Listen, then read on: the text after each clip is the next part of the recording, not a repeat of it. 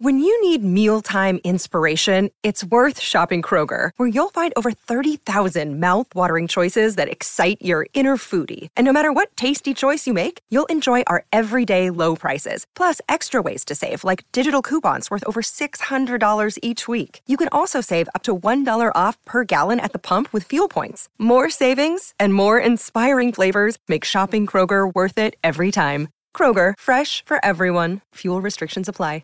A lot of texts coming in asking where our next guest is going to be having beers on Saturday. He's a popular man. He's one of the up-and-coming superstar trainers in W A. And, uh, well, I reckon his media career started with Terry and I on the W A Betfair shows. His name is Luke Fernie. Hello to you, L K. Hello, mate. I'm very, very sure you made me, so I'm very thankful of that.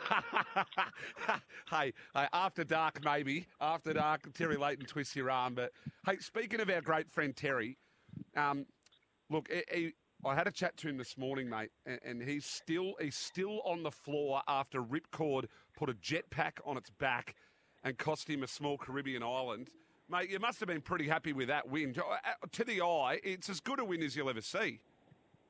Well, I didn't know that he uh, was up for a stack until a couple of days ago, and it probably put the cherry on the cake after finding that out. So I'm pretty thrilled that the horse won, but I'm I'm also happy that he done his backside at the same time. It's uh, look, it, it's never funny, and we only laugh because Terry would laugh at himself. Um, we don't laugh at anyone losing money normally, but gee, he, he did have a big crack early on Oscars. But did you expect that sort of re- reaction from the horse? I know that it only ended up being. Look, it looked like it would have been the fastest last two hundred of the whole meeting, but I think it was the eighth fastest of the whole meeting or something like that. But it was doing two to their one. I mean, did you sort of have the confidence from where it was that could do that? Probably not. At, at the time, I thought I might be too far off him to, to cover him, but ability-wise, I always thought that he was good enough to win a race like the Placid Arc. I thought he's always been probably, with Oscar's fortune, the standout three-year-old, and he just needed some luck in his run. And I mean, some of the other horses had some bad luck, and he had his good luck on the day, which is he was probably due. He'd had a couple of sticky runs beforehand, and he really did lengthen when um, when Clint asked him, which was very exciting. It certainly did. Uh, let's turn our attention to uh, the races tomorrow. Now, mate, I'm asking everyone that's on. Just had Danny Morton. We're expecting it to be bloody hot, and we're expecting an easterly early and a westerly late. It, You sort of read too much into that, or that just temperature-wise, if it can get too hot, does it affect some of the horses? Uh, I don't think it affects horses as much as what people think it does. I mean, they're, they're animals, they've dealt with it all their life, and uh, if you're doing your job right, you send them there at one hundred ten percent. So obviously things can go wrong and it can, can affect them, but if you're doing your job right, they should be able to handle it regardless, I think. Let's go to race number four in the Magic Millions Gay Waterhouse Crystal Slipper Stakes. It's the longest name race I've ever seen. Um, the Big Shots, it draws ten, um, had a little trial. It's had some specking in the market. What can you tell us about Big Shots? I like him as a horse a lot. I reckon he's got a heap of ability. Um, Barry's a bit sticky with two-year-olds, as we all know. Most of the time you need a gate to, to help him around their first time, but there looks to be good speed in the race, and if he can just get a little bit of cover in behind him, I'm sure he's going to run a massive race. Uh, let's turn our attention to the one I sort of got you on the show for. Race five, number eight, Be Optimistic. Um, you've drawn twelve. You get in here at fifty-four, twenty dollars and four dollars twenty. The big question is, do you snag back and, ho- and hope for the best, or do you sort of roll and try and get a position? What's going to be the instructions? I reckon it'll just be wait and see what the track's playing like with the wind and and whatnot tomorrow. I reckon she runs her best races when she's ridden cold, and that'll that'll be probably the, the more likely way we'll go. We'll snag her out the back. She had flashing lights all over her last start when she got held up, so I'm thinking tomorrow if she can get out, she'll run a nice race as well. And you've got a couple of cricket score odds in the guineas, but anything can happen in these races. You've got five down.